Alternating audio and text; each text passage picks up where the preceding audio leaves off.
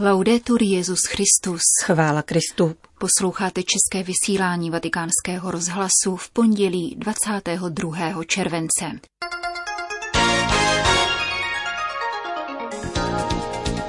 K ukončení humanitární krize v Idlíbu vybízí papež František syrského prezidenta Bašára al-Asada. Petrův nástupce vyzval africké biskupy k hlásání evangelia navzdory rostoucímu satanismu. A poštolát prevence je klíčem proti zneužívání, říká papež František ve videoposelství pro účastníky semináře o předpisech a procesech na ochranu nezletilých.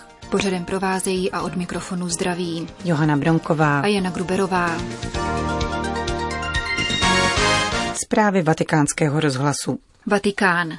Ukončení humanitární krize v Idlíbu a ochranu života civilního obyvatelstva, konkrétní akci na podporu bezpečného návratu vysídlenců, přístup k informacím o situaci svých blízkých a lidské podmínky pro politické vězně. To všechno požaduje papež František v listu předaném syrskému prezidentovi Bašáru al-Asádovi. Petrův nástupce v něm apeluje rovněž na obnovení dialogu a vyjednávání na mezinárodní platformě. Kardinál Peter Terksen, prefekt Úřadu pro integrální lidský rozvoj, za doprovodu kardinála Mária Zenáriho a poštolského nuncia v Sýrii a podsekretáře uvedeného úřadu otce Nikoli Ricardiho, se dnes ráno v Damašku setkal s prezidentem Bašárem al-Asádem, uvádí tiskové sdělení tiskového střediska svatého stolce. Během setkání kardinál prefekt předal prezidentovi list od svatého otce, který vyjadřuje hluboké znepokojení jeho svatosti papeže Františka nad humanitární situací v Sýrii, se zvláštním odkazem na dramatické podmínky civilního obyvatelstva v Idlíbu, stojí v oficiální zprávě. Papežský list psaný v angličtině nese datum 28. června. Do rukou syrského prezidenta byl však doručen dnes v ranních hodinách. Co bylo podnětem k nové papežské iniciativě, vysvětlil pro Vatican News kardinál státní sekretář Pietro Parolin. Na počátku této iniciativy jsou obavy papeže Františka a svatého stolce vyvolané humanitární krizí v Sýrii, zejména v provincii Idlíb, říká kardinál státní sekretář. V této oblasti žije přes 3 miliony lidí, z toho 1 milion 300 tisíc tvoří vnitřní uprchlíci, donucení dlouhým syrským konfliktem hledat útočiště právě v této části země, která byla v loňském roce označena za demilitarizovanou. Nedávné vojenské útoky však zhoršily bez tak extrémní podmínky života v uprchlických táborech a mnozí byli přinuceni k útěku. Papež s velkým zármutkem sleduje dramatické osudy civilního obyvatelstva, zejména dětí, které jsou zavlečeny do krvavých bojů. Válka bohužel pokračuje, neskončila. Pokračuje bombardování, v oblasti bylo zničeno mnoho zdravotnických zařízení a řada dalších musela omezit nebo zcela ukončit svou činnost. Vysvětluje papežův spolupracovník kardinál Parolín. Jak dodává, papež František v listu apeluje na ochranu života civilistů a zachování hlavní infrastruktury, jako jsou školy, nemocnice a další zdravotnická zařízení. Současná situace je nelidská a nepřijatelná. Svatý otec proto žádá prezidenta, aby učinil všechno, co je v jeho silách, pro zastavení humanitární katastrofy a záchranu bezbraného obyvatelstva, zejména nejslabších vrstev, a vybízí k dodržování mezinárodního humanitárního práva. Obsah listů se tedy týká humanitární, nikoli politické stránky konfliktu, ujišťuje kardinál Parolin. Svatý otec ve svém listu třikrát užívá slovo smíření, podotýká. To je také jeho cílem pro dobro země a veškerého bezbraného obyvatelstva. Papež prezidenta Bašára al-Asáda povzbuzuje k významným krokům v tomto velice naléhavém procesu smíření. Jako konkrétní příklady cituje například vytvoření podmínek pro bezpečný návrat exulantů, vnitřních uprchlíků a také všech, kdo se chtějí vrátit do země poté, co byli donuceni k jejímu opuštění. V listu nechybí ani zmínka o politických vězních. Kardinál Parolin se odvolává na raport nezávislé mezinárodní komise z roku 2008, kde se píše o deseti tisících svévolně zadržovaných lidí, z nichž někteří jsou podrobováni mučení, umírají ve věznicích, či dokonce jsou popravováni. Papež proto apeluje rovněž na humánní podmínky pro politické vězně. Svatý stolec vždy naléhal na hledání uskutečnitelného politického řešení, které by konflikt ukončilo a překonalo parciální zájmy. Je třeba k němu dospět diplomatickými nástroji, skrze dialog, vyjednávání a za pomoci mezinárodní komunity. Opět jsme byli nuceni být svědky toho, že válka vyvolává válku a násilí vyvolává násilí, jak to vícekrát řekl papež a jak znovu opakuje tento jeho list. Bohužel jsme znepokojeni stagnací vyjednávacích procesů, zejména v Ženevě, které by vedly k politickému řešení krize. Proto v listu zaslaném prezidentu Asadovi svatý otec povzbuzuje k projevům dobré vůle a k hledání uskutečnitelných řešení, aby se skoncovalo s konfliktem, který trvá již příliš dlouho a který má na svědomí ztrátu velkého množství nevinných životů. Uvedl kardinál státní sekretář Pietro Parolin. Uganda. Papež František pozdravil osobním poselstvím stovky delegátů, včetně mnoha kardinálů, biskupů a vysokých politických představitelů, kteří se v neděli sešli v ugandském hlavním městě Kampala na oslavách 50. výročí Rady biskupských konferencí Afriky a Madagaskaru. Papežova slova tlumočil při nedělní liturgii v katedrále nejsvětějšího srdce v Lubaze a poštolský nuncius v Ugandě, arcibiskup Luigi Bianco. Pokračujte v hlásání božího slova navzdory rostoucímu satanismu a jiným okultním praktikám, které se snaží podlomit katolickou církev. Píše svatý otec. Pokud si kněží uchovají sílu, poznamenává dále, veliké dílo evangelizace bude nadále pokračovat napříč celým kontinentem. Vznik Rady biskupských konferencí Afriky a Madagaskaru potvrdil 31. července 1969 svatý Pavel VI. při své návštěvě Ugandy, která byla zároveň první cestou novodobých papežů na africký světadíl. Papež František byl pozván na zlaté jubileum této zastřešující instituce afrických episkopátů, avšak informoval uganského prezidenta Museveniho, že se nemůže dostavit. Během týdenního setkání, které vyvrcholí 29. července mší svatou ve svatyni uganských mučedníků v Namugongo, se afričtí biskupové chtějí zamyslet nad směřováním svých církví v příštích 50 letech. Pastorační priority pak popíší v závěrečné deklaraci. Dodejme, že Afrika je kontinentem s nejrychlejším nárůstem katolické populace.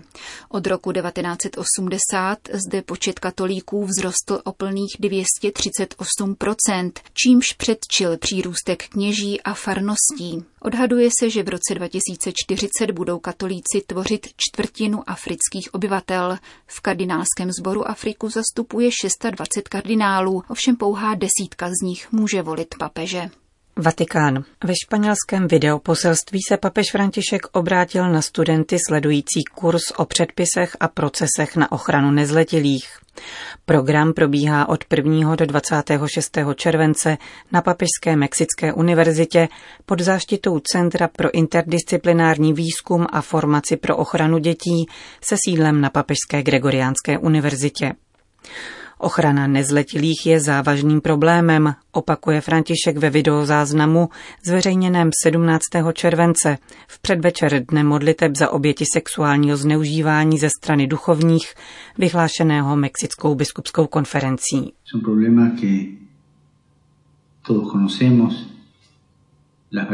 Las Všichni víme, kolik hamby přinesl církvi tento problém, že totiž její členové byli zapojeni do těchto zločinů nebo je páchali. Nejen proto je tento kurz důležitý. Jde o všechny nezletilé, aby je nikdo, vůbec nikdo nezneužíval a nebránil jim v cestě k Ježíši. Poslechněme si ještě jednou Ježíšův hlas. Nechte je přicházet ke mně. Nebraňte dětem v přicházení ke mně.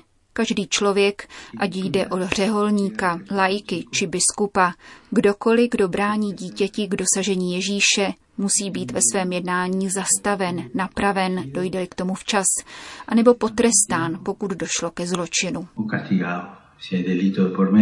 Papež František položil důraz na předcházení situací zneužívání, které přirovnal k protidrogové prevenci. Poukázal přitom na apoštolát Dona Boska, jenž hluboko v 19. století význam prevence pochopil. Don Bosco to vycítil a položil základy způsobu výchovy, který byl nazván preventivní systém. Byl sice v osvíceneckých dobách vychovatelství velmi kritizován, ale následně se ukázalo, že jeho intuice má velkou hodnotu. zcela zásadní hodnotu. Byla to intuice velkého vychovatele. Preventivní systém má velký význam. Nikdy totiž nevíte, kde by dítě mohlo být zneužito, kde bude svedeno na špatnou cestu, kde se naučí kouřit drogy, což je také jedna z forem ničení. Nemysleme si, že jde pouze o zneužití sexuální. Musíme mít na zřeteli všechny druhy zneužívání. No Řekl papež František ve videoposelství pro účastníky semináře o programech a procesech na ochranu nezletilých, probíhajícího v těchto dnech v hlavním městě Mexika. Vatikán Španělsko.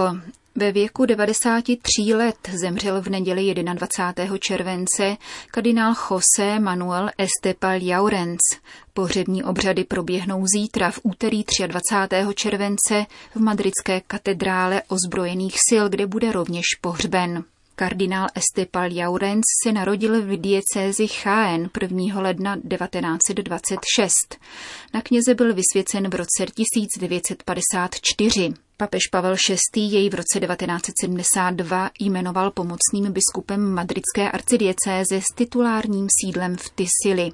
Zároveň působil 11 let jako rektor semináře, stál v čele univerzitní pastorace a byl generálním vikářem pro jižní část arcidiecéze. V roce 1983 jej Jan Pavel II. jmenoval vojenským vikářem pro Španělsko a povýšil jej do arcibiskupské hodnosti. O tři léta později v souvislosti s vyhlášením nového dokumentu o duchovní péči v armádě se stal vojenským ordinářem.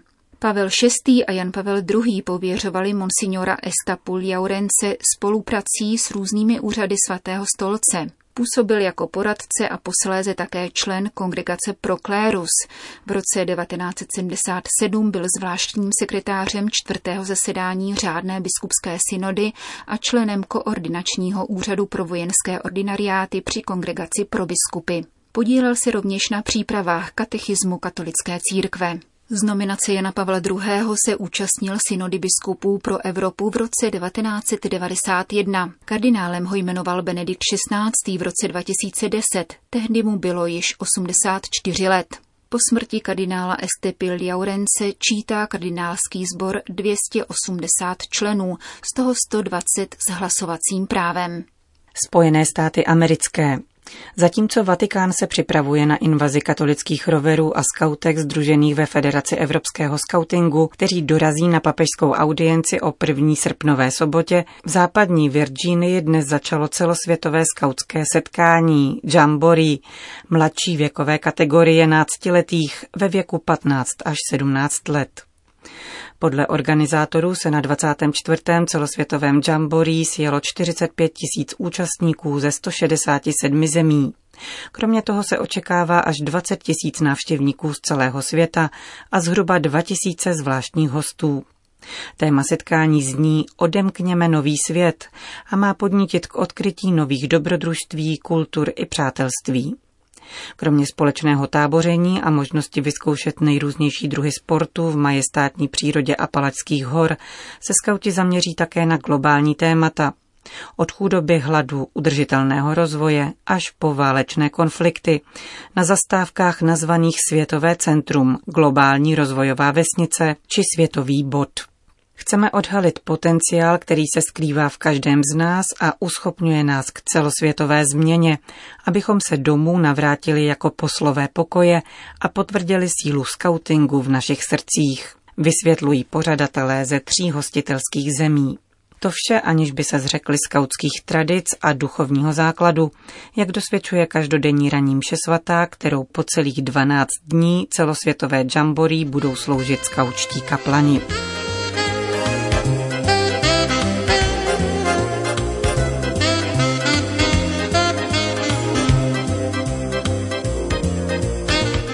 Končíme české vysílání vatikánského rozhlasu. Chvála Kristu. Laudetur Jezus Christus.